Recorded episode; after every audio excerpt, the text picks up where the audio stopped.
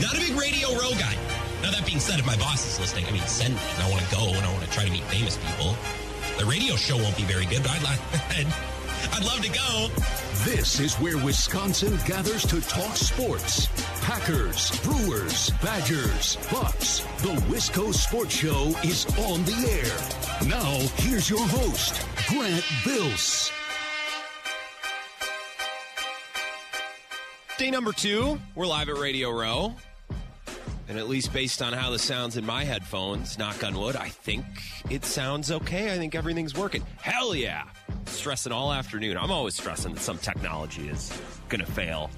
We're live here, table number 69, which is absolutely hilarious. There's like 150 plus tables. Bill and I got table number 69. I've been running down guests for Bill all week, right? So running around this big convention center, trying to spot people who would come on his show to talk about, you know, this, that, or the other thing. Loaded show today is, I guess the week it gets busier. You know, Tuesday, Wednesday, it starts to ramp up as we get closer to the game. So there was so many people running around today. Uh, and I've been emailing people for Bill as well. And I, I kind of made a mess over email with one of the bookers for a couple of guests that Bill's going to have on tomorrow. Uh, a couple players, uh, some some coaches, like people like that. And I, I made a huge mess over this email thread to the point where the agent's like, "Can you please just call me? This is I can't understand what's going on." And I'm like, "Okay, sure." So I take my phone and I go to the edge of the convention center, so the wall all the way behind me. Uh, and if you've seen any of the videos on Bill's stream this week, like you kind of get an idea of this big convention center we're in. And I get all the way over to the side, try to get where it's quiet so I can make a phone call. And there's only one other man over there, and it's Ian Rapoport, NFL Network, right? He's big time insider, newsbreaker, plugged in. And he was on the phone. Now, he might have been talking to his mom, but there's also a good chance, because he's Ian Rapoport, that he was talking to sources, that he was looking for scoops, he was talking to big time folks to get inside information. So, me, in my mind, I'm like, well, I'll go over here, I'll be on my phone, and it'll look like I'm.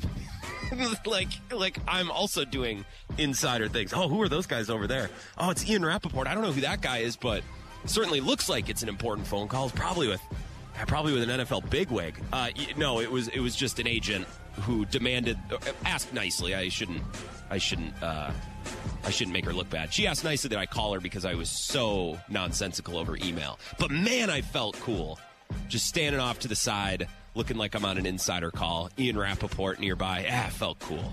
Hell yeah. I'm just role playing this week, really. I'm just trying my best to fit in. It's the Wisco Sports Show. My name is Grant Bills. Appreciate you listening, and I appreciate you putting up with a show this week that's a little different. Uh, I've learned over the years of doing this that everyone has slightly different preferences in sports radio, right? Some people love callers, some people do not. Uh, some people love guests, some people do not. So this is kind of a unique week. I'm doing my best to have a good mix of guests because we're out here and there's so many good football people, but also, you know, talk about the stories that are going on with the day to day, our Wisconsin teams. Badger basketball, talked about that a little bit yesterday.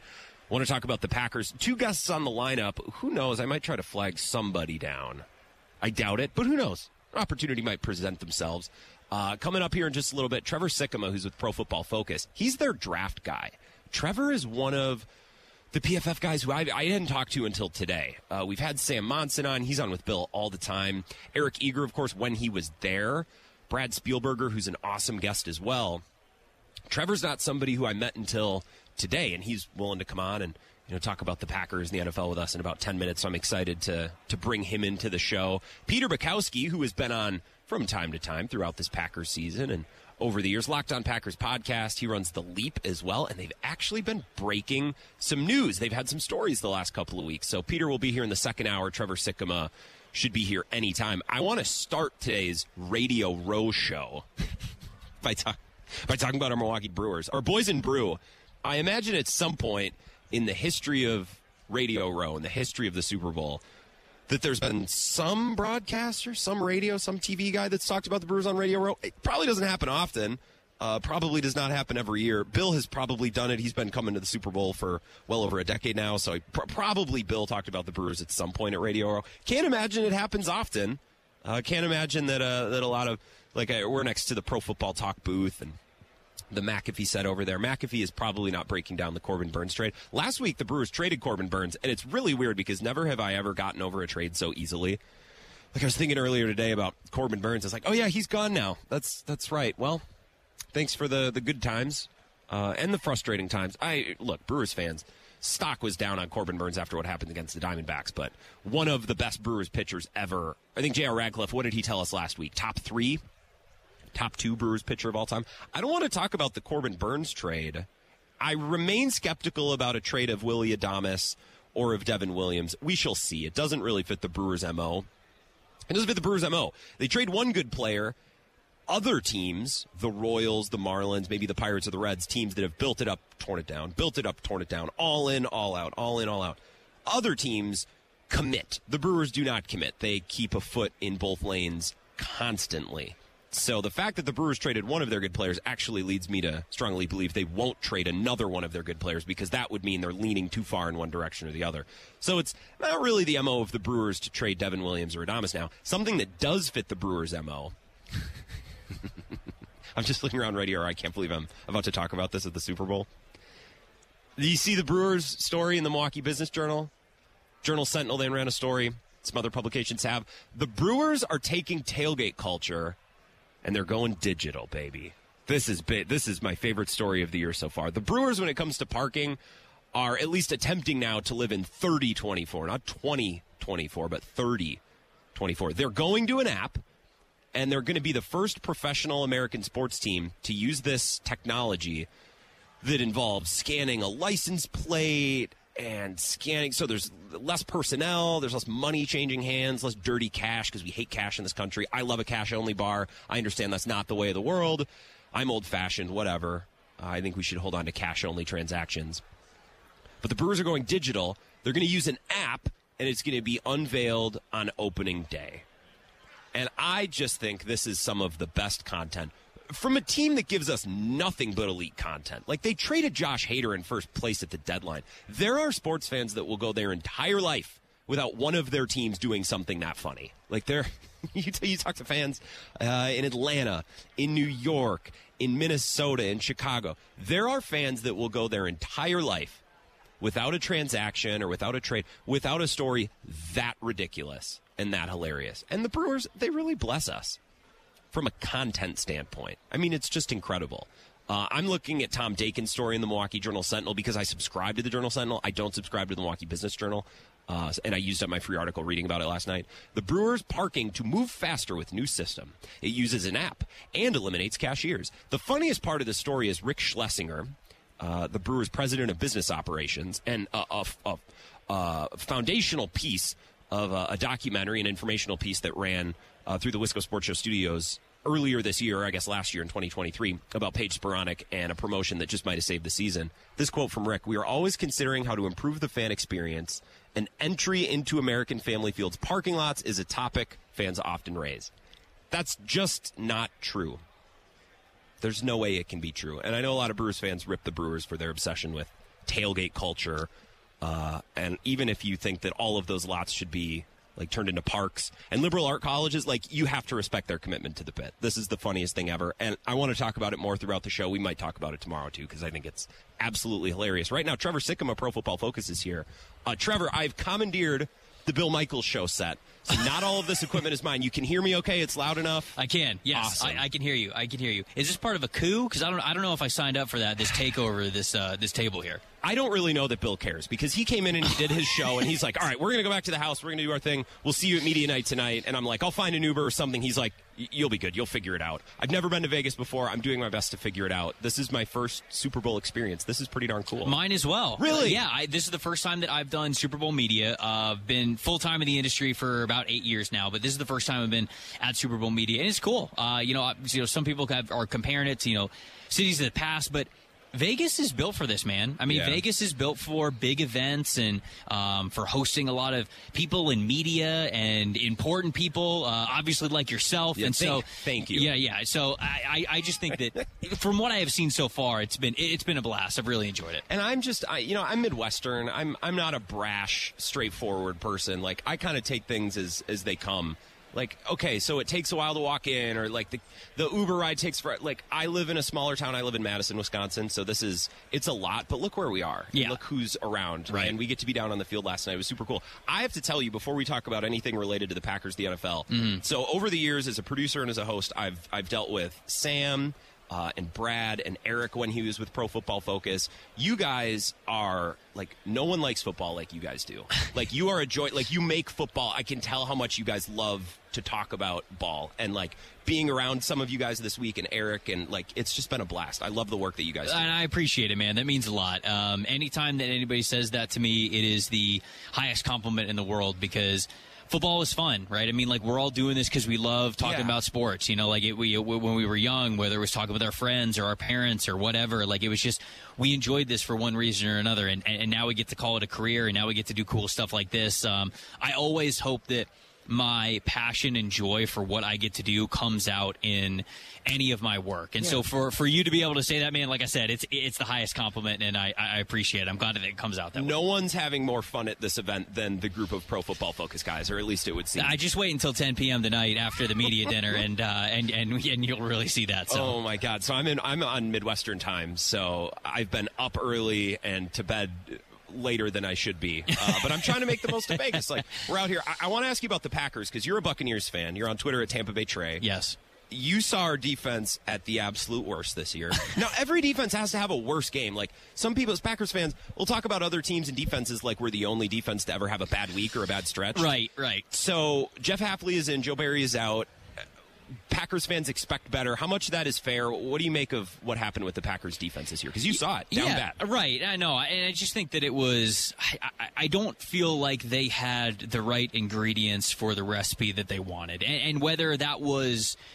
Joe Barry kind of forcing things where he maybe shouldn't, or truly just not having the right players in the right spots. Obviously, injuries is something that they went through that, that everybody goes through. But for as much as man, for as much as people want to look at like injuries and just say like, oh, every team goes through it, that doesn't make it easier. You know, like Yeah. when you when you lose key guys, like you lose key guys, and so I think that they went through their fair share of that. But I really do think that this this draft coming up, we focused a lot on safety for them. We focused a lot on cornerback, really improving that secondary. They've had a lot of investments uh, within the defensive line over the last couple of years, the linebacker level as well. And so I just feel as though they, they did not have the pieces that they needed to have to really succeed. Even some of the young guys that were forced to, because people talk about the young players on the Packers offense that uh, were, were really forced to step up. I felt like that was the case, obviously, at cornerback as well this season. And so that's just.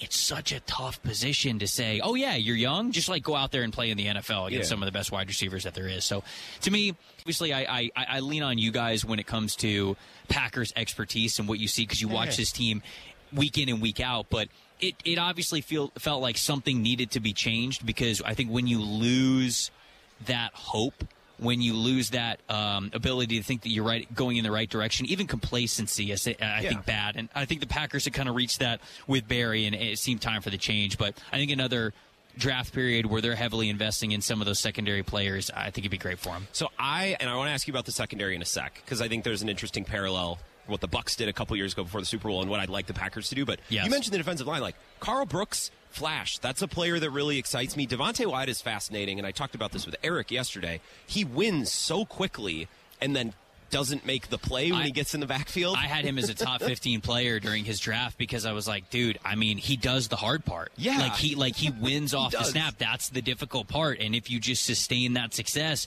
you get into the backfield and you get a lot of production. So even like the moments that he has flashed with Green Bay over the last couple of years, I know it was a slow start for him, but I'm just like, there it is. Like, see, I told so it's uh it's one of those things where I have not lost faith in him. So I agree. I didn't mean to cut you off. No, but yeah, no, no, I, no. I just wanted to give some context to that. I liked him as well. it's just such an interesting like he does the hard part so well. He wins quickly and when you look at you know it's funny because we're on radio.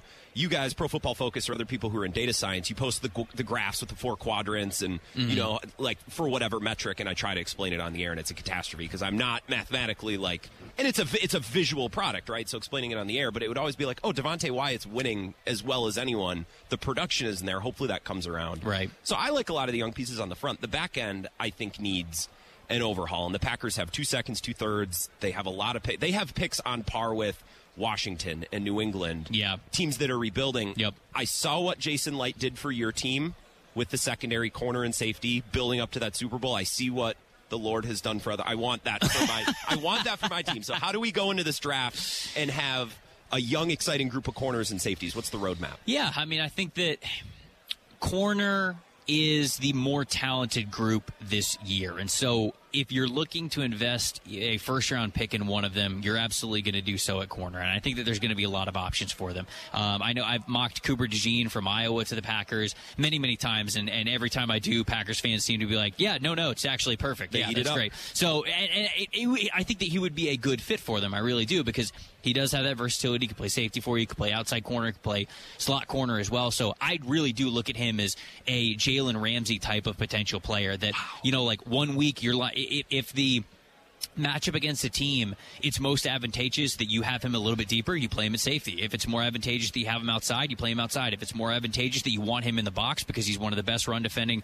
corners that you're ever going to find, you do that, and he gives you a little bit of extra help there if it's a more power heavy running team. And so I just think the versatility is fantastic. If you can get your hands on him, uh, that would be a great that would be a great addition. But you know, the Alabama corners, uh, Arnold, Kool Aid McKinstry, I think those are two guys where if you want to start to play a little bit more man coverage in whatever you do, they have the experience and ability to do that. Quinyon Mitchell, who had an unbelievable Senior Bowl, basically answered all the questions that we had of him. He might be CB one off the board. I think Nate Wiggins from Clemson as well as well. Uh, There's just, and that's not even counting like Ennis Rakestraw Jr. from Missouri and, and so many others that you can now get into the second round as potential options for you. But you know, it's funny that you brought up Jason Licht and what he's done in Tampa Bay. I think he's been one of the best drafting general managers, I think, over the last five years. And you look at his two, tar- his, his two starting outside corners, Carlton Davis, Jamel Dean, both day two selections. Antoine Winfield Jr., early day two selections. So it's mm-hmm. like you you don't have to hit on the first round when it comes to this position. Like you can find starters if the class like allows you to, like if it's deep enough to get into that area. So I definitely go corner for them early on, and then safeties. And there's a handful. It's not the strongest safety class, but you know Cam Kinchens, Tyler Nubin, uh, Dadrion Taylor Demerson, who uh, was a standout player at the Shrine Bowl, who I think is going to be a great pro, really versatile player.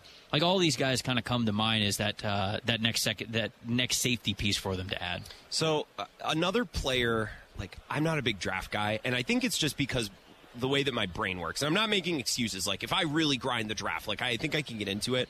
Like on my show, I'm trying to lead conversation. I'm watching a game, bringing my takes to the air, and then taking calls. And like some people, it's like 40 times, uh, like all of the drills and all Right. the combine. Like some people like the draft as much as they like, you know, the actual games. Like it's it's a it's a product and it's a process a lot of people enjoy. And I think because the Packers have so many picks this year, I'll get into it. They need a dynamic running back because Aaron Jones is like I love Aaron Jones, but I think the value of Aaron Jones this year was shown not because Aaron Jones is like the best running back on the planet, but because the gap behind him was so wide. Uh-huh. When you took him out of the equation, it's like, Right. oh, AJ Dillon, especially on turf, like it's just not. There's no explosion there. So how do the Packers get their hands on someone explosive? I would assume in later rounds. Like I know it's it's kind of a, a taboo thing to take a running back high, although the Lions did it. You know, it, worked out well for them. It so. did work out for well for them. Tell me about some running backs that maybe the Packers Packers fans could get excited about. Yeah, you know, running back rooms are interesting because on paper, you look at Aaron Jones and you look at AJ Dillon, you go, wow, what a great compliment. Mm-hmm. What a great one, too, right? Different strengths. You know, you can play different guys in different situations. And, you know, there was a point in time when AJ Dillon was one of the highest graded rushers that we had at PFF just because he was utilized in short yardage situations. And mm-hmm. our grades are based on doing your job He's in put in a position to succeed. Correct, right. But, you know, when, like you said, like if Aaron Jones is ever out, okay, well now all of a sudden you're asking him to do like Aaron Jones things. It's not going to work out well. You know, we, when you talk about a guy that they should target, I think Marshawn Lloyd from USC is. I think he'd be perfect for them. I, I think that he is a really athletic back. He was a four-star recruit coming out of high school. Um, tears his ACL his first year in college when he was in South Carolina. So second year, I mean, he's just kind of coming back from that ACL. Third year, he's a starter there. Ends up switching over to USC this past year, and he put on a show. I think that they were really able to spread the field out a little bit for him, get him in more of a zone rushing. Uh, blocking scheme, and so I, that just created a lot of good areas for him to show off his speed, his home run speed, his his his ability to hit cutback lanes, make guys miss in the open field. The force miss tackle average is very high, and so that's somebody that I that I definitely think could be up there for them. as as a compliment, that might not be a, as much of a drop off stylistically. I also like Bucky Irving from Oregon. Okay. and he's played in a couple of big games this year, so uh, your your listeners probably are familiar with the name. But he is somebody too who. We have two metrics at PFF that I like to lean on a good amount when it comes to running back evaluation because Okay. running back grade is generally pretty stable because it has to do with you doing your job. But the question is always, okay, how much of this is the offensive line versus how much of it is what you do, right? That's the tough part about running back value. But the two stats that we have, forced missed tackles per attempt, okay? Mm-hmm. That's how often you make a guy miss in open space just from being elusive, whether it's, and that could be a broken tackle or it could be a juke move. It could Yeah. be either one. Just missed tackles forced per attempt. Whether it's like brute force or speed on the outside. Correct. Okay, correct. It's the same. It could be it could be any of them. Yep. Or the other one that I like, or I should say, and the other one that I like is yards after contact. Okay. So that is the offensive line, and, and that doesn't matter where it comes from, right? Because if you first experience contact two yards after the line of scrimmage, uh, the offensive line did a great job. But if you get tackled immediately after you, uh, you experience contact, that goes, okay, well, you didn't really do anything outside of your offensive line. So the offensive line made those two yards. Even if it was a 12 yard carry, right? Like that's a great play, but if there's no yards after contact, that 12 yard carry isn't so much a measure a of lot success of it for the running has to do Yeah, with yeah, the offensive line, right? And that's that, and that's able to contextualize or at least give a better value to. Because uh, what is also valuable is, let's say.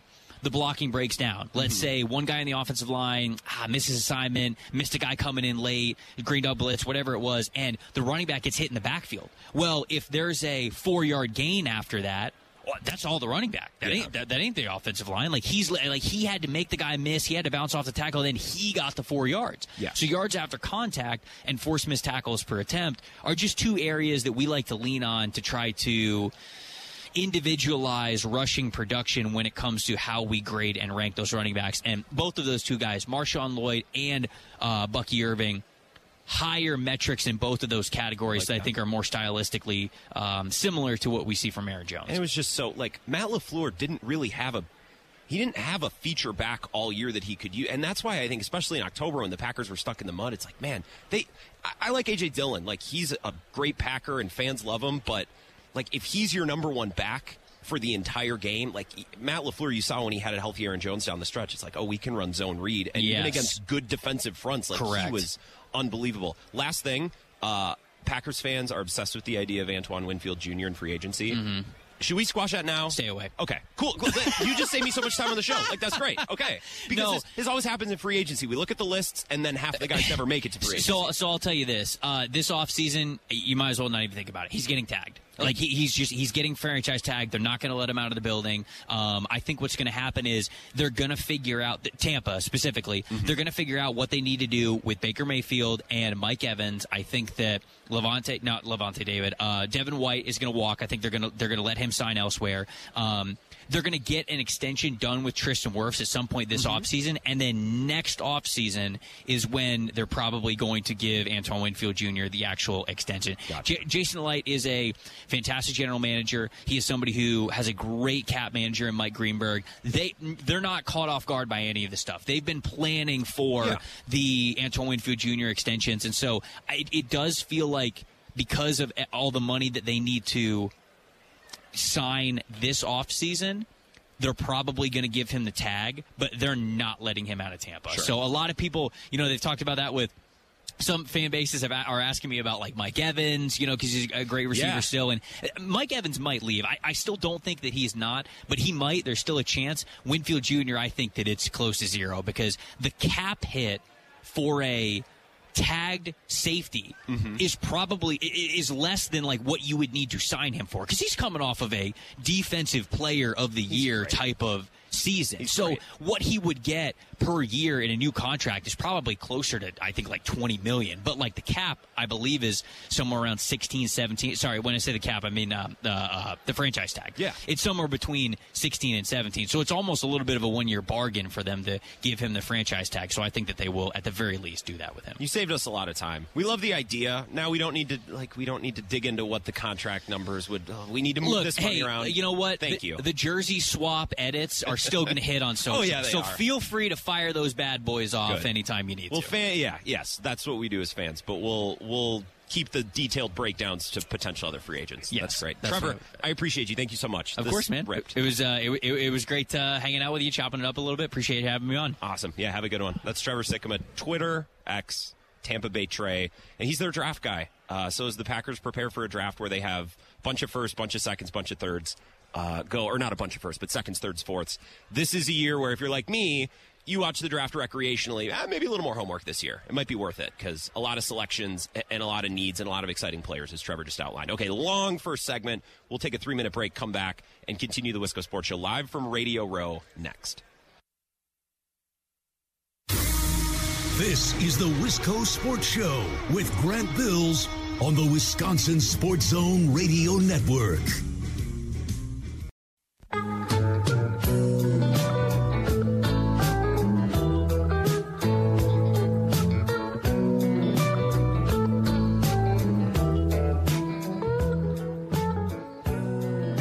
Sports Show, live from Radio Row, Super Bowl LVIII. Uh, I actually don't know what number that is. I remember I went to Catholic elementary school, very traditional education. Uh, Catholicism, Catholic school, the one true faith, by the way. I was raised in the one true faith. Uh, and we learned Roman numerals at one time. Like, I could have told you 1 million. 600,543. And I could have written that out in letters. I also can write in cursive. Very well. Good cursive. Not that I've ever used it. I remember I remember learning cursive in elementary school. It's like, man, this this rips. Now I can write like an adult. Uh, and as my life has gone on, I that was a little bit of a scam. Uh, but you know, good lesson learned. Yeah, LVIII. What is that? 58? It hasn't been 8 years since Super Bowl 50 has. I think it think it might be. 50 was what? Broncos and Panthers? Somewhere in that neighborhood. I remember when Super Bowl 50 happened because I remember talking with my dad about it and he's like, "Man, this would be such a cool year for the Packers to make the Super Bowl because they were in Super Bowl 1, you know, full circle. How cool would it be for them to be back, you know, kind of at this this consequential number 50 years later?" and they obviously did not make it back. Uh, which you know you can use that to describe the Packers really for the better part of you know 20, 30 years now. We thought, oh, this will be the year they get back, and then they just haven't. It feels like eight years since then, since I had that conversation with my dad. Yeah, LVIII. I think that's 58. Big thanks to Trevor Sikkema from Pro Football Focus for jumping on a little bit of draft, gave you some prospect names. So if you want to start your homework for the draft, I suppose that could begin in earnest. If it hasn't already for you with the Senior Bowl and things, you know, as soon as the Super Bowl is over, we'll be starting to talk about the combine and mock drafts. So uh, go back in the podcast. If you didn't write those names down when Trevor said them in that last segment, well, you can go back in the podcast. I'll post the podcast tomorrow. And I apologize to our podcast listeners because I know there's a, a chunk of the audience. I don't know how much of the audience it is. I don't want to. Like I don't want to assume that hundreds of, of people listen to the podcast. Like I, well, actually, I do know. I do know the numbers, but I know that there's a lot of people that consume the show in, in podcast form the next day. And this week, the logistics are just a little bit tough because I'm out here in Las Vegas and I don't have a lot of the amenities of the WOZN studios, like all the the data and all the audio and the you know the databases and stuff. So Evo is actually sending me the audio of the show, so I can cut it up and so I can post it.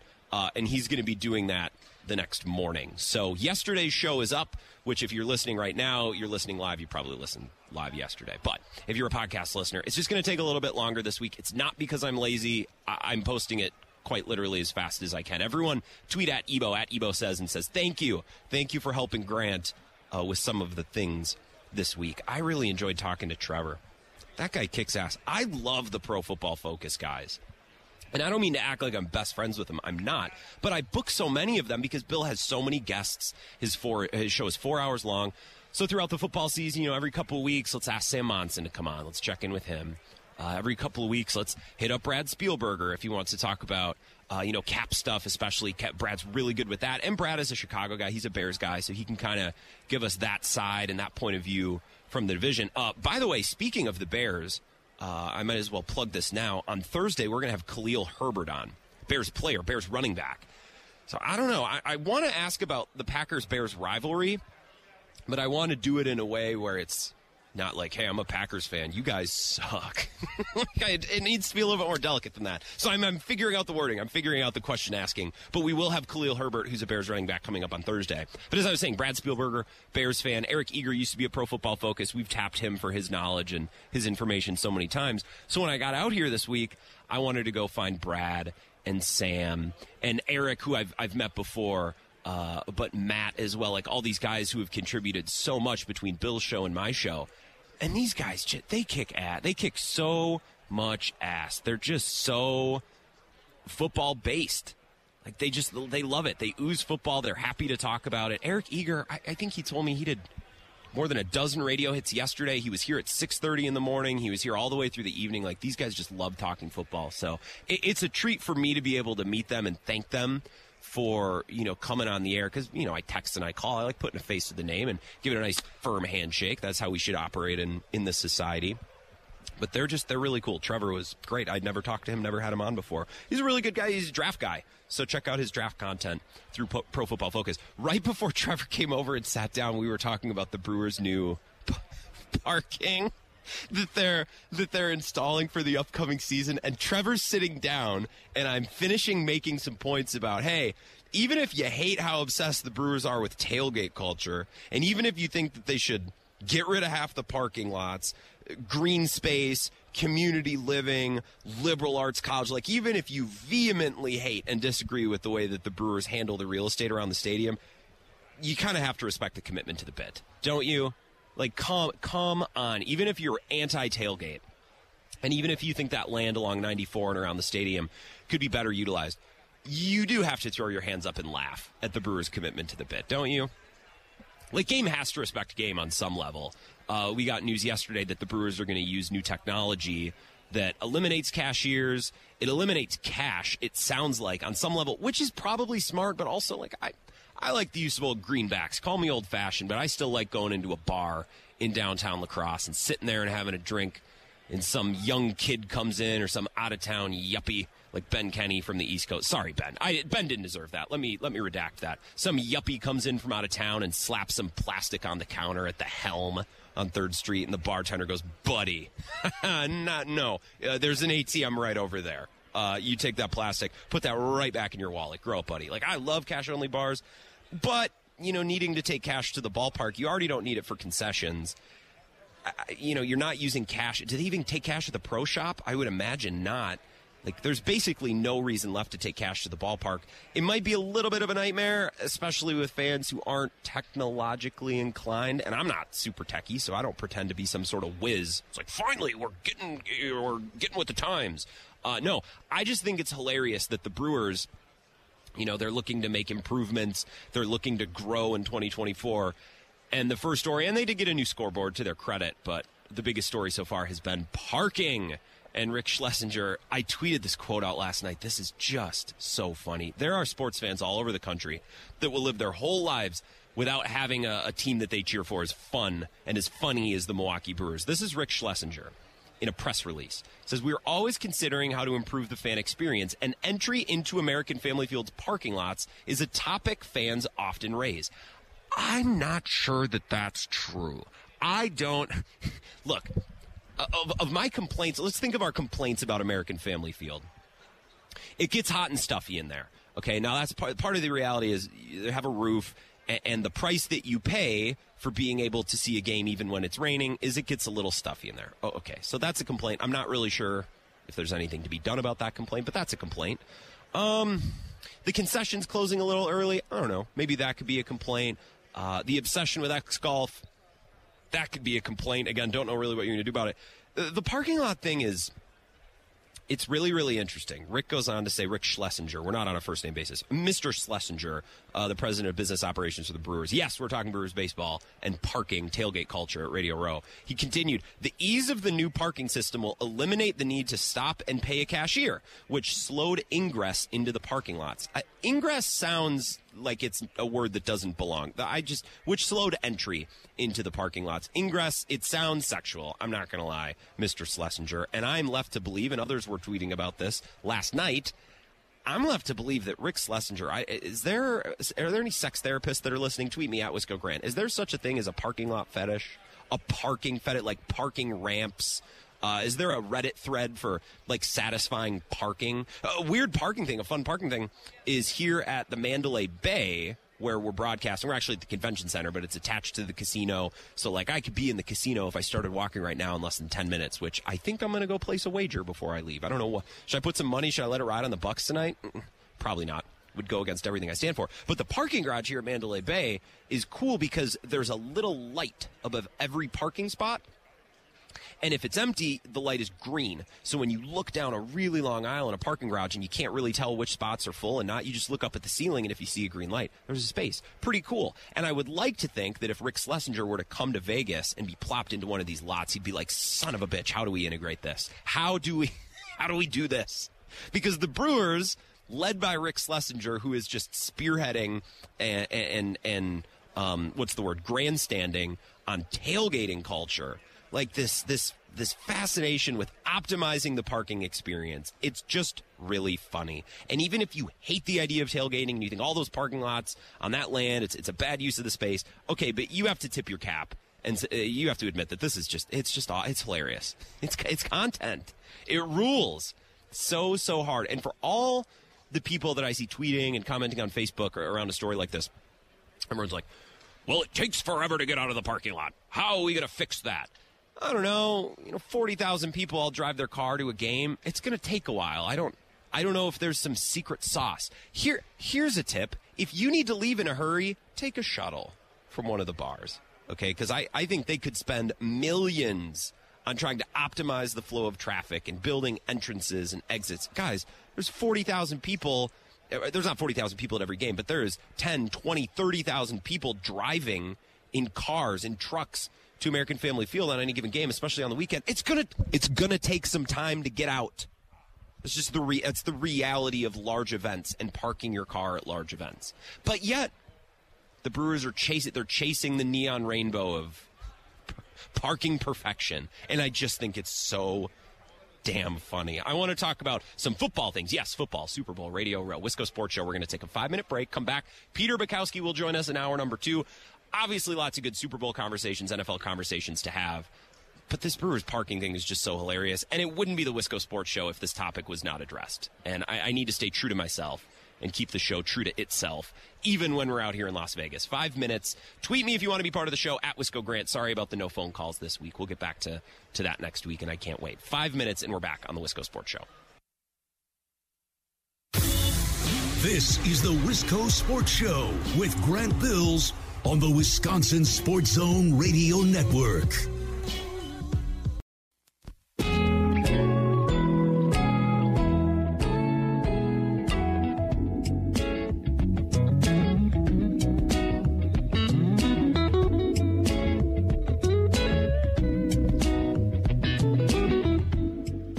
Wisco Sports Show.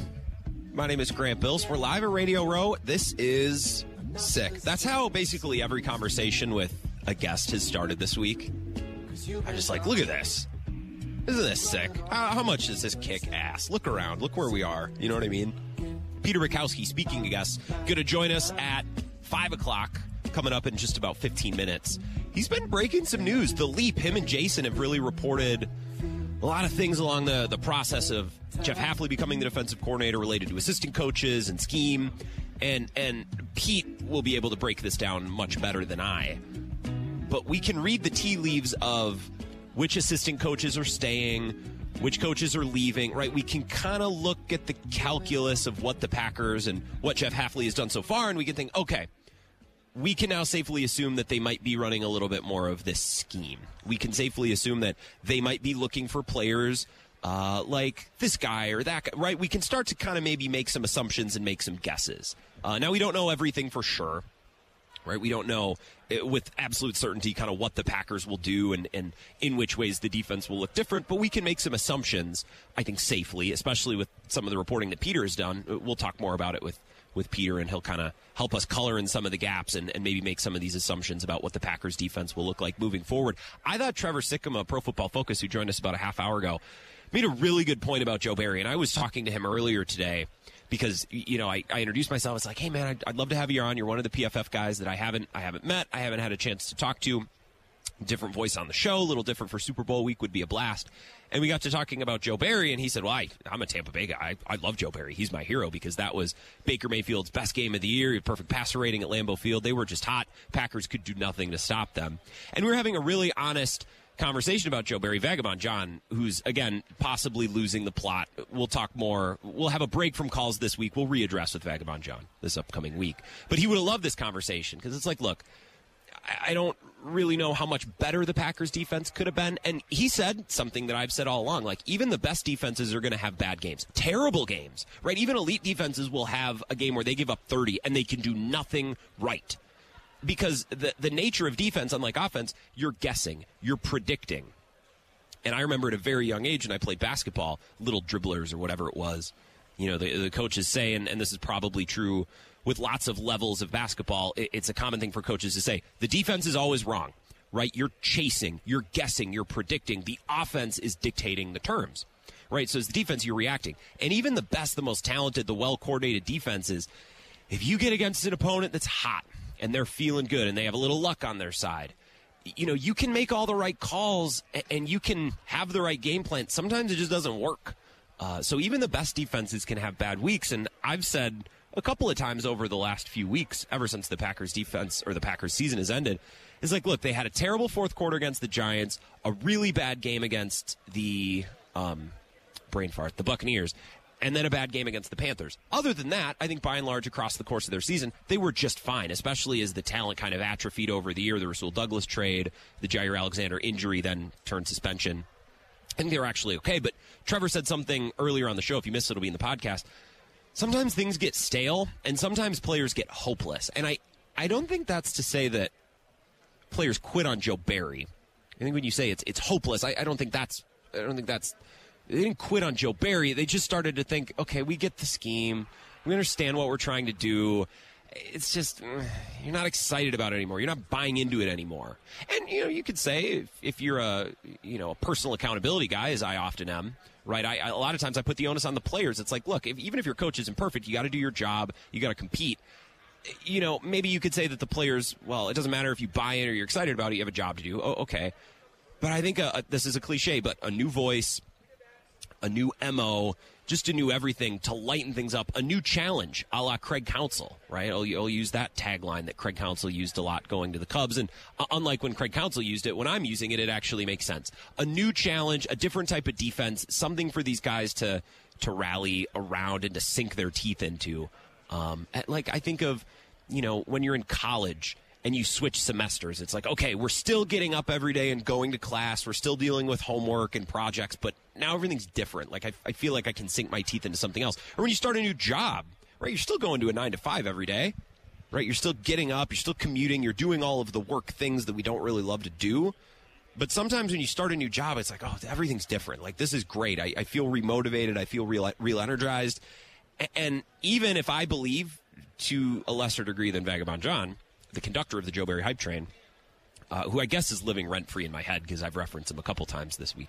I, I, think Joe Barry did probably the best he could have with his talent and, and injury and suspension situation with the trade. But I think a new challenge and something new for a lot of these players to sink their teeth into. And new's good because it's a very new off season and, and very new Packers. Getting a lot younger, starting to turn the page uh, on the Aaron Rodgers era, and I think it's the right time for a change. So we'll talk about that. Peter Bukowski going to be here at 5 o'clock. We got to get one more break in. Wisco Sports Show live from Radio Row. We'll be back in three minutes. This is the Wisco Sports Show with Grant Bills on the Wisconsin Sports Zone Radio Network.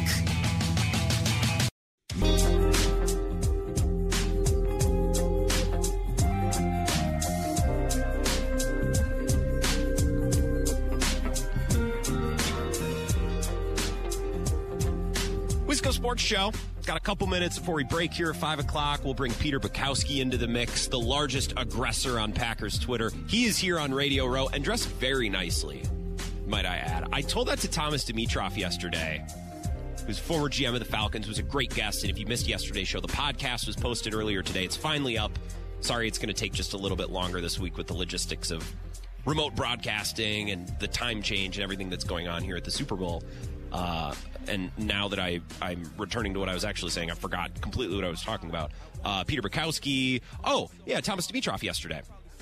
I said, Thomas, I watch your show with Eric all the time. You are one styling and profiling son of a bitch. And it's completely different. Like your sensibilities. Like I look at Goody. Goody comes to the podium in uh, a vest or a windbreaker and the glasses on the lanyard around the neck. Like Midwestern sensibilities to the nines. And I don't know if Thomas was expecting someone to comment on his attire and he laughed, but like, I don't know. If a guy's well dressed, I'm I'm not too proud to tell him. And I, I'll tell Peter that when he comes over. It's like you are you are one styling, well dressed son of a bitch. I have a I have a crew neck on today. It's not that I look bad. Uh, I just I I'm not on the level with some of these other people here. I, I need to step my game up. Maybe tomorrow. My problem is is I brought one button up shirt. I got it at a thrift store in Port Washington, which the thrift store in Port Washington and Grafton and Cedarburg, like that's just the that's just the normal store in in other areas. As I'm saying, it's the thrift store in the rich areas is just the normal store, and the other I won't say poor because poor isn't fair, but like in other areas. And it looks exactly like a shirt that Mike Clemens brought this week, and I'm like, well, I can't. Like I can't wear the same shirt as Mike, so I'm kind of I'm kind of up a creek. Maybe I'll buy another button-up shirt, but like the nicest shirt I brought, it's like a Mike Clemens shirt clone. By the way, Mike Clemens didn't go to bed last night. I came down at six o'clock, getting ready to leave for Bill's show. He was sitting at the kitchen table working. Fascinated, and I am a couple days into rooming with Mike Clemens, I'm left with more questions than answers. We'll talk more about this next. Peter Bukowski, Wisco Sports Show, back in two minutes.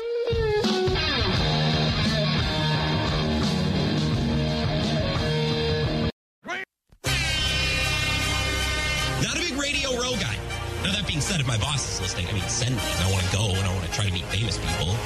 The radio show won't be very good, but I'd, I'd, I'd love to go. This is where Wisconsin gathers to talk sports. Packers, Brewers, Badgers, Bucks. The Wisco Sports Show is on the air. Now, here's your host, Grant Bills. Wisco Sports Show, last hour for the day. Peter Bukowski is here. Peter, you are all over the place. You're interviewing coaches. You stopped by earlier to talk with Bill. You're connecting with everybody. You're in your element here. It's been a pleasure to be with you and to meet you in person today. Uh, well, it has been great to meet you in person. Taller than I anticipated, which is what everyone says about me. So you're you're uh, you're formidable. You're a presence. Let me put you. Well- your Twitter says largest aggressor, and I think that well, translates but that to has, real life. that too. has nothing to do with my size and everything to do with how a certain former uh, Packers fullback feels about my attitude toward Aaron Rodgers. Um, right. Yeah. I never put two and two together.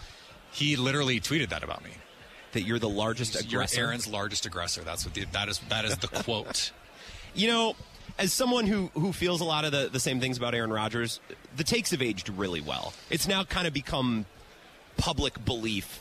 Well, it's not just that. I, I was talking to, um, uh, uh, I, I'll say a Green Bay sports media person who I just won't name because I, he didn't. Don't do it. He didn't let me do that. But he was he was talking to some Jets fans, friends of his, and they were just like they have had the same arc with Aaron Rodgers, where they're just sort of like we're done with this guy already, and they, he's played uh, six snaps. It's unbelievable. Well, and and that was part of not to spend all of our time on Aaron Rodgers, but that was part of like the be careful what you wish for when he went there because we have all this history with him, right? Right. Like Damian Lillard was similar. These players that are in one place for a long time and for whatever reason they part ways, you go to a new place, there's not all that shared history together. So there's a lot less patience. Well, and you know, Jets fans have been so so um, just uh, they've been waiting. Yeah. Waiting and waiting and waiting, and so you convince yourself, and it's sort of like Bears fans with Justin Fields. Not to get all my my um, Just unload horses out here now, um, like they convinced themselves Justin Fields was the man, mm-hmm. and so they cannot conceive of a world where that's no longer the case. Sure. and that has that has forced some of them to like die on this hill, and it's like, guys, you get a new hill, Caleb Williams. Yeah. it's a wonderful hill. It's a good hill. Go die on that hill. A lot of runway on that hill, Instead of this other, yeah, there's plenty. Oh, th- there's mountains. That is a It's a vertiginous range. hill. It's a Yeah. range. The- what what what they have? The, the Justin Fields is like Little Switzerland, the the ski hill. Like that's what that is. Cascade. If we're being generous. Cascade Mountain. yeah, we're not even talking about Rib Mountain here. I'm That's- talking about Cascade. It's not even Rib anymore. I love. What's it called now? Granite Peak. Granite Peak, and I skied there a couple weeks ago. How's the snow? Uh, it was great. It was right after we got like a foot. It has all since melted, and before that, we it was good timing. It was well timed. I just put it that way. Cascade has its place. Uh, I just I love the references. You're reporting, by the way, at the Leap. on this defensive coordinator change. The staff, the scheme has been excellent. Let's talk about it. So, what have you reported? What do we know? And and you know these hires and the, these things that we've seen. How can that color our assumptions about maybe what this defense looks like? Yeah, it started um, last uh, last weekend. I got I got some information that um, Jason Rebrovich, the outside linebackers coach, was going to be promoted um, uh, to defensive line coach, and um, the reason that that's happening is because they wanted to streamline the staff and. Allow ease of communication. And I think part of that stems from my understanding is um, Jerry Montgomery, who's no longer with the organization, was not in love with some of the things going on with Joe Barry. Mm-hmm. Um, either were you or I. And so that's understandable. Um, but so in this 4 3, different kind of scheme. And that's when they clued me in. They're like, okay, there's speculation about what it's going to look like. The 49ers is the is the comp. The model. The Saleh, DeMeco Ryans, when Jeff Hafley was was with those teams. And um, that meant Jerry Montgomery was going to be out. And my understanding at that time was he was going to be allowed to interview for other jobs, but they were filling his job. So it's one of those things where like you're not fired, but we hired someone to do your job. You know? Yeah. And that's that's and that and I know people professionally who have been there. They've just said, you know what, in six months you better have a new job. Yeah. Because you Look. will not be here. Yeah, start looking, you know? That's funny. Um, and so then you know I, I floated um, Vince Oghobaase, who is the, um, the the defensive line coach at Boston College. Um, that was a name. When I had heard it, it was not a done deal, so I couldn't report that it was done. But he, they were like, "Hey, you know, keep an eye on this name." Now we now we have pretty pretty solid reporting that that's going to be um, what we get here, and then um, that the the 49ers scheme is is how this is going to look. If you're a Leap subscriber, you already knew that a week ago, um, and so it, it is going to necessitate changes. I mean, that's just the reality. And and I thought it was so weird um, when they replaced Mike Pettine with Joe Barry and changed nothing else. Yeah. And it's like it can't be the case that all of these other position coaches are just killing it and the play caller is the only problem. Yeah. Like that just can't be true. Yep. And now plenty of plenty of things have turned over since then. Jerry Gray. Um, and Mike Smith left with Mike Pettine. And so some things changed, but not because the Packers wanted them to change. Um, they changed because Mike Smith wanted to leave to go to Mike Pettine with Mike Pettine. Jerry Gray left because he didn't want to be with Joe Barry anymore. Um, and so I think this makes a lot more sense to, you know, you're, you're going to have um, someone that Hafley knows on the defensive line, which is an important piece of this. And then um, the Anthony Campanile hire, if you watched Hard Knocks a couple years ago, uh, he was, he is like a Sopranos character. Everyone everyone loves this hire from what I The f bombs are tremendous, just for the just for the vibes. Yeah. Grant, the the the, the vibes. Um, he's got immaculate facial hair, just like Matt LaFleur. You, by the way, you have very good facial hair as well. Thank I'll you. Tip, I'll tip my cap to Thank you. you. It's Uh, outstanding. it's not as nice as your mustache, but Eh. um, the he is a very well respected linebackers coach. Um, he, when we put together at the leap uh, a long list, Jason Hirschhorn is our our go to coach guy on that, and and he had Campanile on a, on a long list of um, defensive coordinators who probably were not going to be considered, but like were hot names. And he is one of those guys. Vic Fangio wanted to bring him to Philly.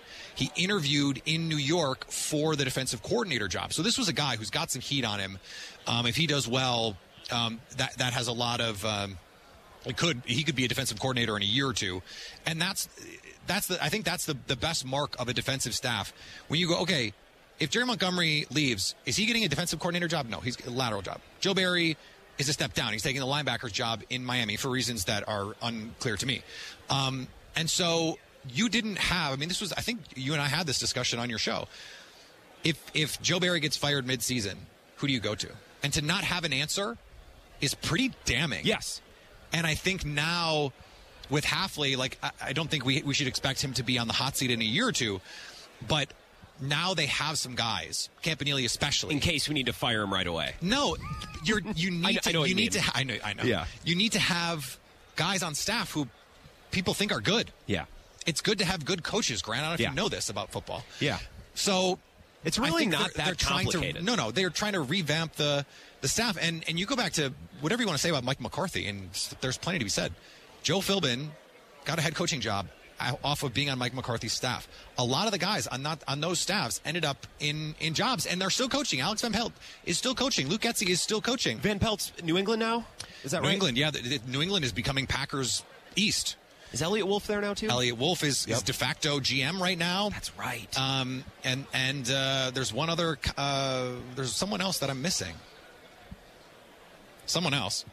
we both just paused to think about it. We have we have it. Yeah, look it up. Well, to, to build on to what you were saying about coaching, I love Matt. Oh, Ben McAdoo. Oh, yeah. How could we? How could we forget Ben McAdoo? How could we forget about who, who was the head coach of the Giants as well? So Correct. I, like Matt LaFleur, and I, I God, get what a terrible hire. I get, yeah, I get. There's this idea. It's like, well, the defense coordinator. Think of Spags uh, or other, like Wade Phillips with McVay, you, a guy with head coaching experience who's kind of now fallen back into the role of coordinator. And I think there, there's definitely a lot of people have succeeded with that kind of hire. I love the idea, especially with a younger team and a team that's turning a page into a new era. Let's find young guys, or, or I guess it doesn't matter what age they are, guys on the way up. They're looking to get in here, be great, and then take the next step. Right? I don't I, like. I want guys who are who are going to get hired and poached away, so we can bring in other guys with fresh ideas and new. That's what a good company does, right? Is we're always bringing in new ideas and and guys are succeeding and going elsewhere. That's what's healthy. Yeah, it's interesting. Um, you also, though, want guys who can survive in inclement weather. So professionally, so someone like um, Campanile was hired by Brian Flores. Mike Mike McDaniel comes in and decides to keep Campanile. Vic Fangio comes in. He is allowed to leave, and they wanted to br- they wanted him back. He was surviving. And in fact, Vic Fangio changes. wanted him in um, uh, Philadelphia. So those kinds of traits are also really crucial. And that's, I think, Christian Parker in Denver. That was one of the reasons why the Packers, um, and we had this. Um, the leap, multiple sources told us that the Packers were interested in in bringing him on in some sort of passing game coordinator kind of role, um, if he wasn't going to get the that that top job. So it's it's nice that he's one of those guys who survived multiple, you know, Vic, from from Vic Fangio to um, Nathaniel Hackett to um, Vance Joseph, and he was basically teaching Vance Joseph's defense while Vance Joseph was saying, "Okay, look, we're going to do the Fangio stuff," and then you know, um, trying to sprinkle in some of the Vance Josephy stuff.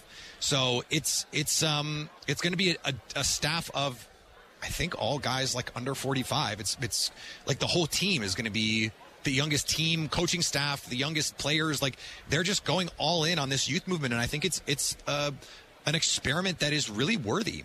Yeah, I loved it with the wide receivers and tight ends when it started to work. Like I don't want to revise history. No, in and- October it was like, what are they doing? This Well- is a nightmare. Well, and then they all figured out how to play wide receiver and tight end. And, and once this guy figured out how to do it, it put this guy in a better. And it was the snowball effect, right? Now Jordan Love can play with more confidence because he knows where guys are going to be, and they can run routes with more. And it just snowballed and snowballed, and they got red hot. Is the goal of this offseason, and I talked about this with Trevor Sikkema, who's great with draft stuff at PFF, is the goal of this offseason to do at corner and safety what they just did with wide receiver and tight end? Last thing for you. I think it could be. Um, I, I- wouldn't rule out another pass catcher early. I wouldn't rule out a running back early. I wouldn't rule out an offensive tackle early. I think if they if they wanted to go that way, they certainly could. I think they're going to draft multiple defensive backs. Like I think two, three, four defensive backs, very much in play here. Brian Gutekunst, when they have a need, he attacks it with multiple picks. And I, for, for me, that's safety. Although I said on Bill's show earlier, I like Jonathan Owens and Rudy Ford as strong safeties in this defense. I like I, I actually, I, I- think Keisean Nixon should be the free safety of this team. Um, and I think Darnell Savage is the slot. Like, I would switch those guys. I would just flat out switch their positions. And Brian Gutekunst hinted at this, Grant, when he said, we're going to have to have some conversations about where guys play. That's uh, to me. That's not like oh, you're a box safety versus a deep safety because every safety now has to be everywhere. Yeah. It's about what position are you playing? Quay Walker, are you going to play some Sam outside linebacker? I think we're going to see some of that stuff, and so that that um, is intriguing because that's the way the league is going. Okay, what can we watch for? Locked on Packers, the leap. Like, what are you producing here at the Super Bowl that we can consume this week? Tons of stuff um, this week. Coaches, players, uh, media people. Um, trying to get some some more intel as we try and figure out what's going on with this this uh, c- coaching carousel. Everyone's everyone's got takes.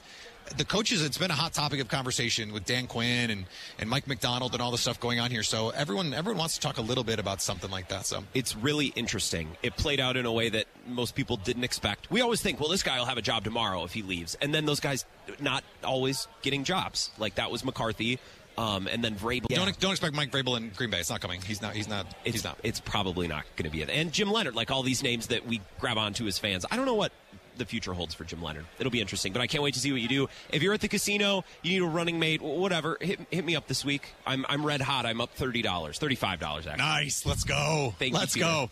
Thank you, Peter. Thanks, Ryan. Yeah, he was on with Bill earlier today. That'll be in the podcast, uh, and it was it was outstanding. So go follow his work at Peter Bukowski, the largest aggressor, as John Kuhn once called him. This is going to be a really exciting and fun off season for the Packers. I mean, I'm going to get into the draft.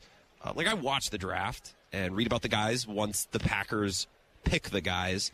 Uh, my problem is I've never been able to sink my teeth on a deeper level into the draft past really like pick 15. Once you get past that, then it's just it's it's harder. My brain uh, my brain probably has the capacity for it. It's it's probably a matter of of me being lazy and not wanting to learn about 50, 60, 70 players. Like I can learn about 15. Like the top 10 when I'm watching the draft, I'm, I'm all over it. Like the, the top 10, top 15. I think it's to pick 20. It's like, okay, I'm going to, like, the draft will be on in the house, but I'm going to, like, go do some stuff in the kitchen. I'm going to, like, pull out my laptop and work on some other things. I'm going to, I'm going to scroll Twitter. Um, and this year, I think that reality is, is going to change a bit for me. And I'm probably not the only one. Like, the Packers have two seconds, they have two thirds, they have two fourths. They have a ton of picks in the top 100 and not really any glaring needs they need to address. I, glaring is, I think, the, the important word in that statement because I think the Packers have a big need at corner and at safety. M- might not be guys that start week one next year. Like if, if you're using uh, need as a mechanism to say they need someone to straight up play, like they don't have corners, right? Like like whoever they draft will be starting week one next year. Okay, they, they don't they don't have, they don't have needs like that but I think they have a, a, huge need for bodies at corner, and it's a position you need bodies. I mean, how many times, you know, dealing with injuries, a, sus- a suspension out of nowhere for Jaire Alexander, but 2021, that NFC Championship game against the Buccaneers, right? We all we all you know remember you know a different part of that game. I, I most recently, as I age with this game, think more and more about that Davante Adams drop touchdown, and I look back and I'm like, man, I wasn't pissed off enough about that in the moment. And Kevin King giving up that score before half, really a massive part of that game, and the Packers' inability to get stops at home against Tom Brady in that offense was Kevin King was banged up, right? And they didn't really have a better body to put out there. Uh, you suppose you could have put out old Tramon Williams. Maybe that would have been worth a shot. I think lots of Packers fans would probably say that that was worth a shot. Like, I would have tried it because Kevin King was obviously not available to go. Um, but we've seen with the Packers before, like, they don't need a starter, they don't need their number one guy. You get into the playoffs, and all of a sudden, Rasheed Walker is dinged. And the backup isn't nearly as good, or Kevin King isn't 100% healthy, and there's not a trustworthy option to put in there instead the Packers need bodies at corner, need bodies at safety. And they might, like, look, they might need another wide receiver, another pass catcher. Pete said he wouldn't rule that out. I wouldn't either. And earlier on in the show, we were talking to Trevor. He mentioned Mike Evans. Mike Evans might leave Tampa Bay. He was much more open and and understanding to that possibility than he was to Antoine Winfield Jr., which is who I originally asked him about. I think Mike Evans fits the mold of a player that the Packers should look to acquire. Look, look at all these teams who have gone from a peppy, young, exciting nine win team to a, a, legit bona fide Super Bowl contender because that's what the Packers are trying to do, right? So think of the Lions last year. Think of the Eagles from two years ago to last year. They end up making the Super Bowl and losing. Think of the Dolphins when they were kind of up and coming. And then what did they do? They acquire Tyreek Hill. What did the Eagles do? They acquire A.J. Brown.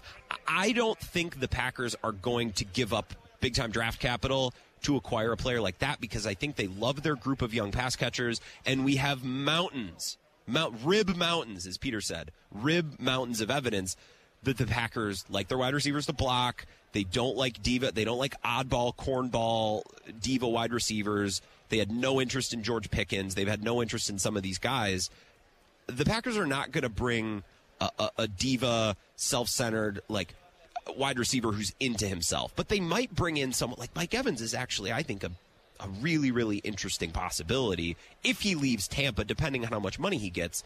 Because he could be the veteran. He's won a Super Bowl. He's set records. He's built his resume. He's put together kind of his his career um, statistical profile. It's not to say that he doesn't have anything left to prove, but Mike Evans, I, I, would like to think at this point of his career is over himself, and he could come in and be the veteran, the nifty veteran in a group of young guys that could win in the red zone, that could win on fourth down. And I think in this postseason, we saw so many instances in these playoff games of the, the, the factor, the winning factor, the game flipping on who could succeed in the red zone. Right? I think moving in between the 20s was not a problem for Ben Johnson and the Lions. It was not a problem for Matt LaFleur and the Packers. It was not a problem. It, was, it wasn't a problem for the Ravens uh, candidly, I know their offense was stuck in the mud, but they were getting into the red zone. Zay Flowers was on the goal line. Lamar Jackson threw the ball into the end zone into triple coverage. It was picked. It was just a terrible play. And, I talked about this, if not last week, the week before. I think I think it was last week, right? All of these hot shot offensive coordinators and all of these great schemes, Ben Johnson, Matt LaFleur, um, Todd Monken with the Ravens, Kyle Shanahan, obviously with the Niners we, we love our hotshot offensive coordinators and they're succeeding at such a high level and these schemes are succeeding at such a high level. But sometimes you get down into the red zone and it's about two guys, quarterback, wide receiver, or, or quarterback, running back, quarterback, tight end, making a play outside of structure. Because it's really hard to scheme a guy open in a phone booth, right? In the red zone. It's really hard to do. So sometimes, and I, I know we have spent a lot of the last year being so so happy that we have a quarterback that sticks to the script. Sometimes in the red zone, the script doesn't work, and you need a little wink and a nod between Aaron Rodgers and Jordy Nelson, or Aaron Rodgers and Davante Adams. Davante Adams probably dropped the ball, uh, at least if it's in an NFC Championship game. I'm I'm becoming more angry about that. We're years removed.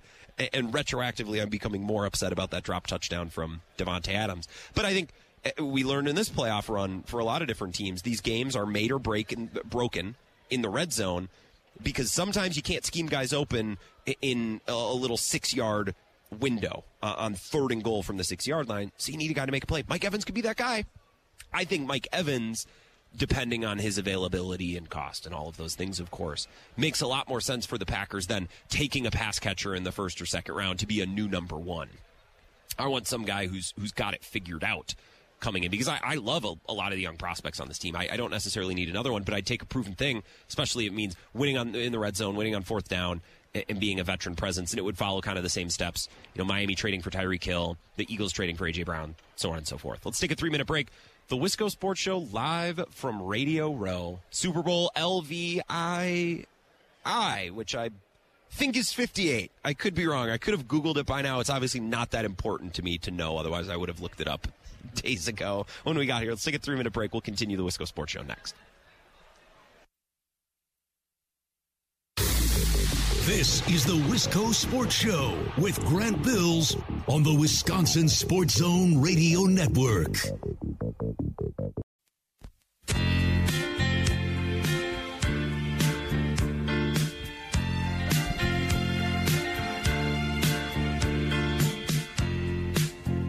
Wisco Sports Show. Appreciate you being here, listening. Can tweet along with the show at Wisco Grant. No phone calls this week, and I am sorry. I'm only so sorry because there's not that much I could do. We're live at Radio Row, the Super Bowl, and I wasn't going to bring a a full phone system and you know all that. We don't have a producer. There's nobody back in studio. I'm just I'm just I'm at the helm. I'm playing music off of my phone. I got one laptop. This is this this rips. I'm looking at the uh, NBC set, folks from Peacock, Florio, Chris Russo was over there earlier, Chris Sims, Peter King. Uh, we got Fox Sports Radio back into my right. It's really funny because Pat McAfee's set is here, and Kay Adams, her set is here, the FanDuel setup. And I think McAfee's going to be here at some point this week. I guess I don't know. I I haven't been watching a show, and uh, again, he has me blocked on Twitter for making jokes about the Brewers, which I guess perhaps I deserved. Uh, I, I, don't know. The jury's out on that. Uh, it was nothing malicious. I have nothing against Pat McAfee. But his set is here, and Kay Adams' set is here for what is it called? Good morning. It's not Good Morning Football, and I like Kay Adams, so it's like I, I don't mean to disrespect her by not knowing the name of the show, but I thought she would be here, and I thought Pat McAfee would be here. But actually, as I've walked by and I've I've taken a look at their show while it's on, it's really funny because the guests are all here, so the guests go sit at the set and then Kay Adams was like zooming in to the show, and Pat McAfee zooming in to the show, which is which is backward, which is really funny and backwards and pretty hilarious. It's like, hey, we're going to be at Super Bowl.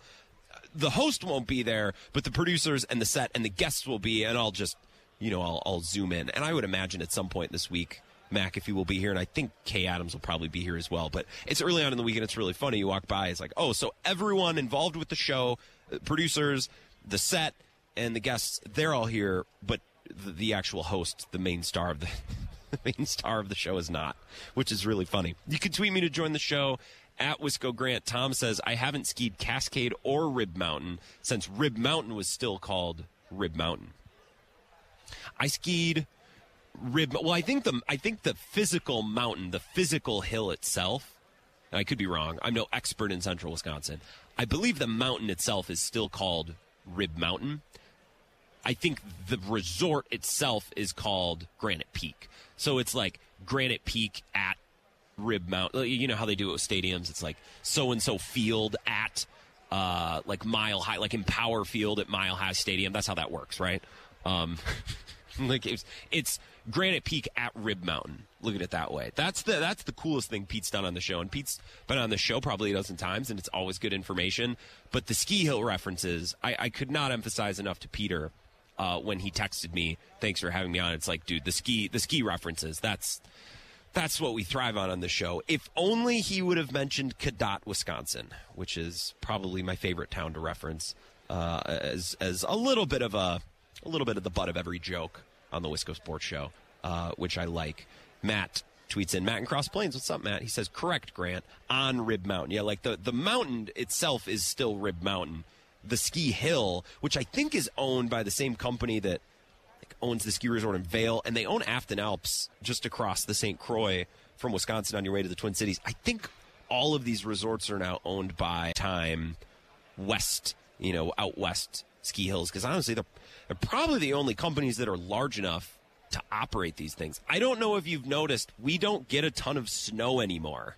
like we uh, if if you were starting over, you probably would not build ski hills in Wisconsin. Just like like the snowmobile trails, they're not often open. Yeah, I think of Eric on 990. He's got to go all the way up to Pert near Cable.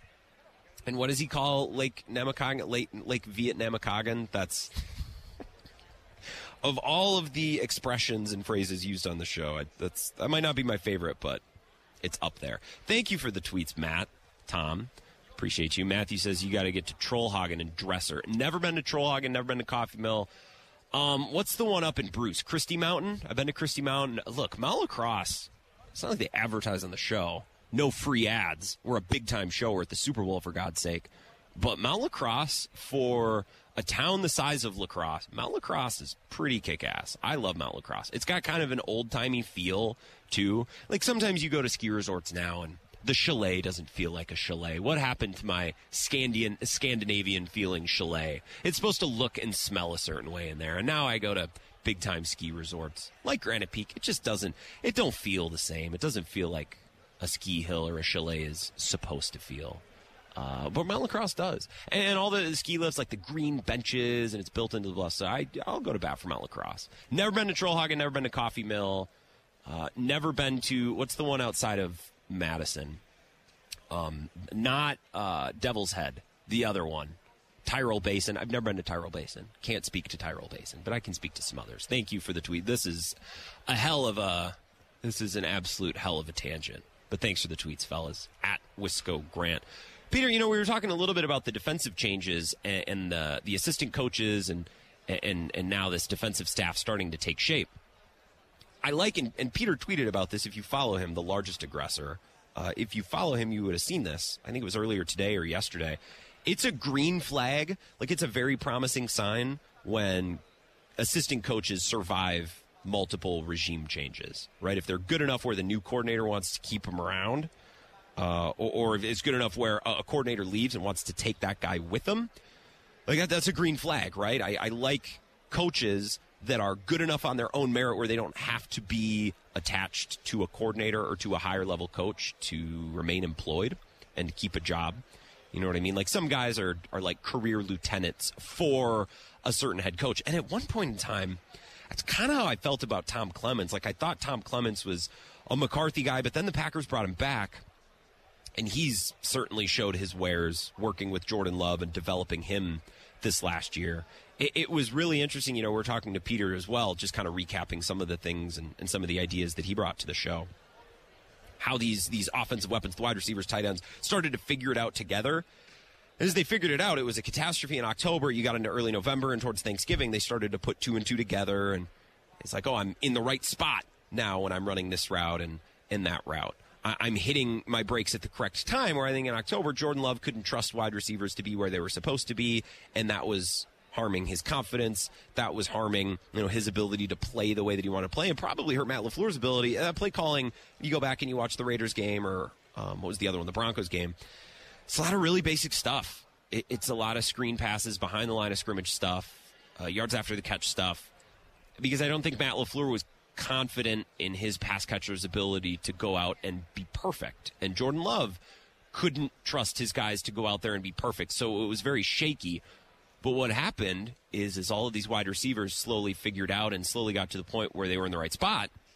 Now all of a sudden, Jordan Love trusts him, so he can play with more confidence. And now that he's playing with more confidence, the wide receivers feed off of that confidence and they get better. And as they get better, Jordan Love gets more confident and Matt LaFleur gets more confident. And it's this, this snowball effect, right? Building momentum, building confidence. And that's why this team just got as hot as the surface of the sun on offense, right? They had kind of a hiccup game against the Giants. Jordan Love missed a couple throws early and you know, it's Monday Night Football against Tommy DeVito. I mean, I don't, some, sometimes there's just nothing you can do, right?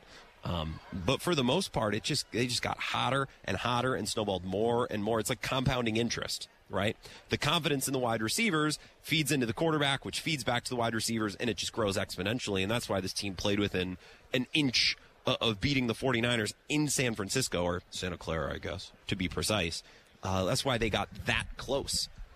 Uh, because it just it kept compounding over and over and over again. Confidence leads to more confidence. Success leads to more success, and that's why they were you know, within an inch away of beating the 49ers. You can keep tweeting at the show at Wisco Grant.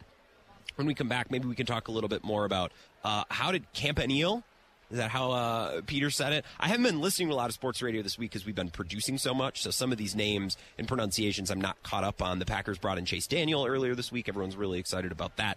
Anthony Campanile, I think that's the way that it's pronounced. Yep, that sounds right.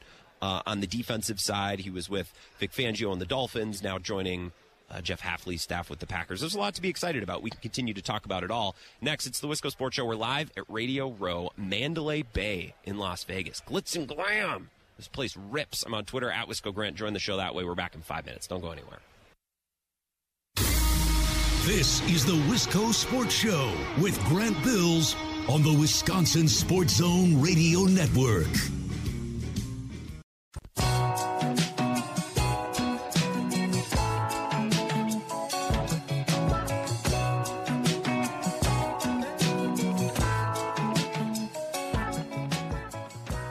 Sports Show. Appreciate you being here, hanging out. Part of Super Bowl week, we're live at Radio Row. This massive poster on the wall. So as I sit here, I'm looking, you know, down the row towards the wall of the convention center. There's this huge poster on the wall, Super Bowl LVII, which also just not that it really matters that much, but I tip my cap. I think the design of the Super Bowl is pretty cool. The font, the lettering, the colors. They did a good job. There's a huge poster on the wall. Travis Kelce, Patrick Mahomes, Deebo Samuel, and Brock Purdy. And the picture of Brock Purdy just it just irks me. Uh, he was introduced at media night last night. So media night was last night. And I don't mean to just talk about my experiences here in Las Vegas, but you know, we already talked about the the big news of the day, which is the Brewers parking situation and them utilizing new technology. They're the first team in American professional sports to do so. They're going to use an app and go away from cash payment for parking. So that's, of course, that's the biggest story of the day, Super Bowl or no story, especially on this show. Um, but last night was opening night at Allegiant Stadium, so I was down on the field, which was kind of cool. Well, of course it was cool. You're on the you're on the field in an NFL stadium, and then they set up all of the podiums for the press conferences in an oval so you could walk around and all the players would have their little booth and you could go up the, the only scrum that was massive was Travis Kelce. But we were there pretty early. Bill and Clemens got down there, and I found them in the scrum, and we were pretty close, like probably four or five rows back. There was a picture I tweeted it out at Wisco Grant on the cover of the New York Post. The scrum for Kelce was massive. It was bigger than Mahomes. It was bigger than Brock Purdy, McCaffrey, right? All the other stars in this game. Travis Kelce's was absolutely massive. And I was listening for a while, and then, you know, after being there a couple minutes, I took my pictures and listened to him talk for a bit. And I'm like, you know what?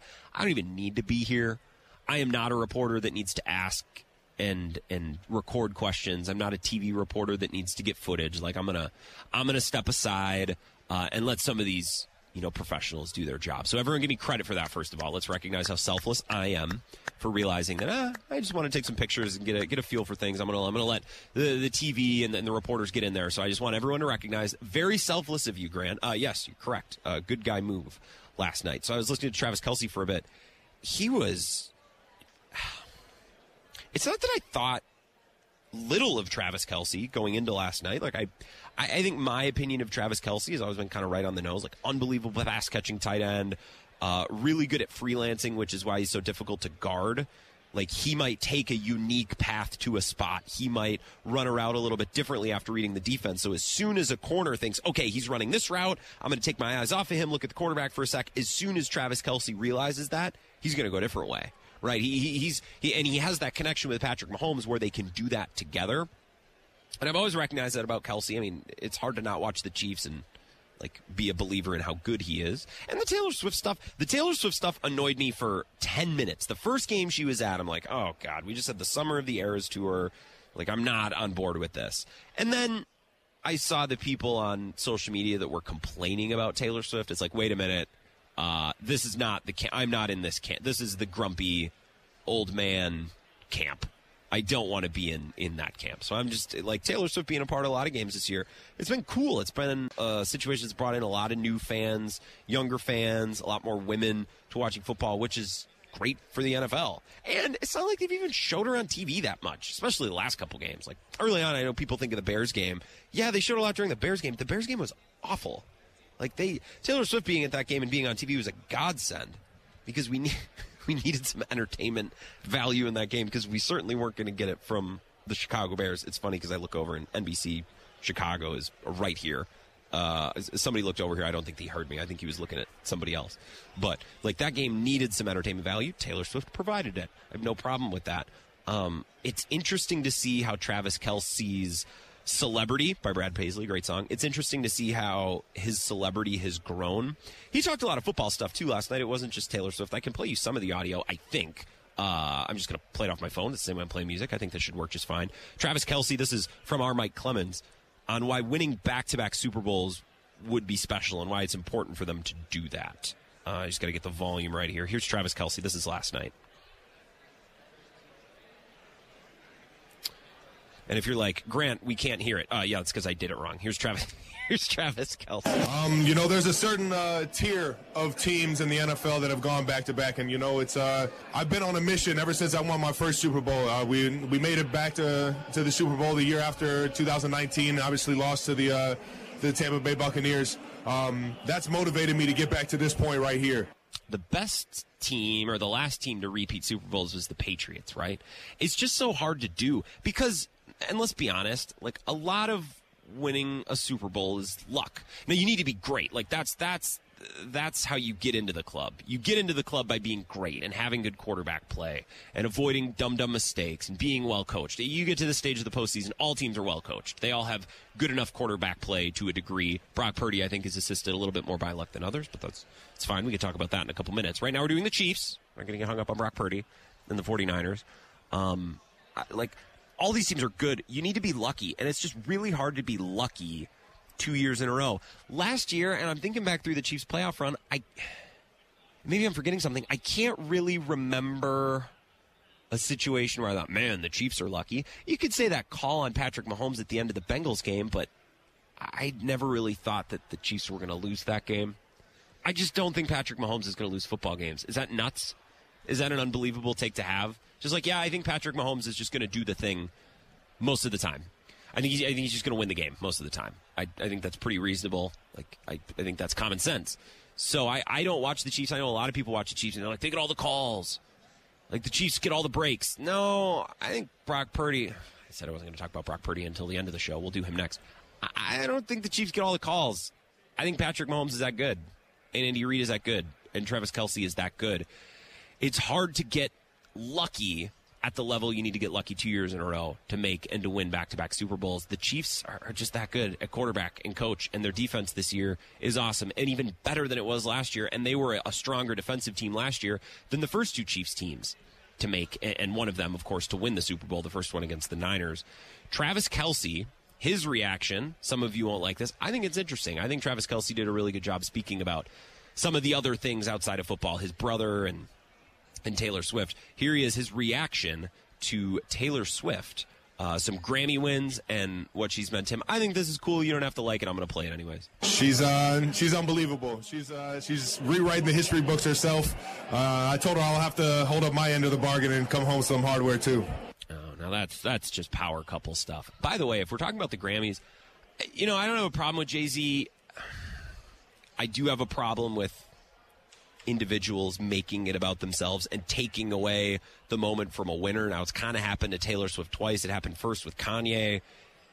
Jay Z did it more graceful at the Grammys the other night, but to, I don't know, to get up there and be like, hey, congrats to the winners, but also like Beyonce got screwed. I don't, I don't know that Beyonce did get screwed. I, I think Lemonade might have gotten snubbed when that album came out, but I don't I don't know. I, I, I don't look through Beyonce's history of albums being like that should have been an album that should have been a, a, lot of good music, a lot of good albums. I don't know, just like in the NFL. How does Russell Wilson never he never got an MVP vote? Well, yeah, that's because he was at best the second or third best quarterback in his own conference, and that's not even counting the other conference. Right? It's not like we do we don't do conference MVPs, it's the whole league. And Russell Wilson was never even in the conversation for the best quarterback in his own conference. Like somebody, some, like you have to take the votes away from somebody else right? It's a case with MVPs. It's a case with Grammys, too. There's your uh, talk about the Grammys of the day. God, I can't stand 49ers fans. And I, like, it's not personal. Um, this commentary now coming from a Packers fan, not an owner. I don't speak as an owner when I complain about other fan bases. Fan is short for fanatic, right? Fandom isn't always rational. I can't stand Niners fans. We were at opening night last night. A lot more Niners fans here. I mean, Chiefs Chiefs fans can't fly out for the Super Bowl every year. You know, they, they run out of money. Niners fans a little different. I mean, the Niners have been in the Super Bowl somewhat recently, but not as recently as the Chiefs. A lot more Niners fans in the building last night. Anytime Mahomes, Kelce, Andy Reid, they take the podium or you know showing up on the big board, boo, boo. It's like you guys. The the Niners, the Niners and the Celtics are very similar, but the Niners are even worse than the Celtics in that the perception is championship team, you know, contender at the highest level, uh, won the championships. It's like yeah, some of that is true, but also they haven't won a Super Bowl since the early 90s. They haven't won a Super Bowl since the first Clinton administration. And yet, they kind of get a pass. At least more so than the Packers. And I know the Packers have had elite quarterback play, but the Packers have won two Super Bowls. So, like, don't look at me and act like the Packers have come up completely empty, straight zeros, snake eyes, right, for the last 20, 30 years. That's not the. They have two championships since the Niners have won one. And yes, they have the quarterbacks, but okay, but they also won the championships. The Niners have not. And it's like the Celtics at least won won in 2008. You know, and I like to poke fun at the Celtics and say that you know they haven't won since you know, six, they won all their titles in the 60s before the, the league actually grown to a reasonable size, and then they won one in 2008. At least they have that 2000, 2008 title. What do the Niners have? Niners don't have anything. God, they're fans and Packers fans. We're part of this problem because we like to act like Cowboys fans are the worst. I talked to a couple Cowboys fans yesterday at, at opening night, like walking into the stadium. Most reasonable people they're like, yeah, it was a really tough season. Packers are fun. Like I, you know, I'm sure you guys had a good time. Like very reasonable, very, very, very, very reasonable people. I have no, I have no quarrel, no qualms for the most part with Cowboys fans. Whoa, Skip Bayless. Okay, so Skip Bayless speaks for Skip. He gets to speak for the whole fan base. Come on now, they they don't they don't all own him. In fact, he's beefing with the Cowboys' best player, Micah Parsons. Uh, the Niners, the Niners fans, they're they're worse. They're way worse. They they they act like they've won multiple titles recently. They haven't won since Bill Clinton was in office. I don't even think the first Blackberry was out at that time. In fact, I'm almost positive it wasn't. I just watched that Blackberry movie with Glenn Howerton. Very good movie, very fun. Would recommend. Kind of felt like I was watching Dennis the whole time, but I guess that's part of the appeal is that always sunny flavor with Glenn Howerton. Let's take our final break. We'll come back. I probably want to complain about Niners fans a little bit more. It's something that I'm I'm very passionate about. I feel very strongly about at the moment. Last segment of the Wisco Sports Show for the day, wrapping up our Tuesday show here at Radio Row, Mandalay Bay, Super Bowl LVII, which I'm pretty sure is 58. Could be wrong. Don't really care. We'll, we'll wrap up the Wisco Sports Show next. This is the Wisco Sports Show with Grant Bills on the Wisconsin Sports Zone Radio Network.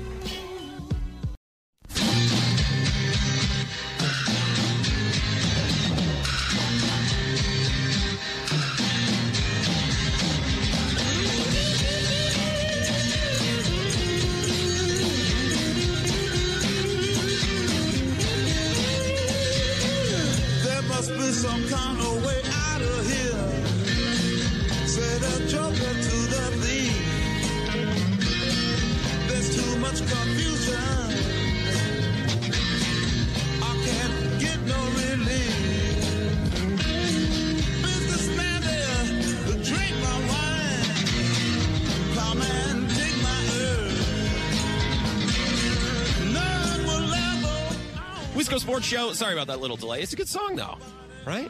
It's a good song.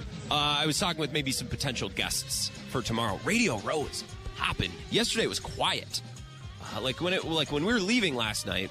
You guys may or may not care, but it's, it's part of the reason being out here. Like I want to share with you kind of some of the hilariousness that is Radio Row because deep down, I really feel like I shouldn't be. I like this is an underdog show. I like that. We don't think too highly of ourselves or take ourselves too seriously. It was so quiet in here last night that Rob Parker and the Odd Couple over on Fox Sports Radio they were talking about Belichick, and Rob Parker started yelling about how Belichick doesn't have a job because he's a cheater and he's a loser and he's old.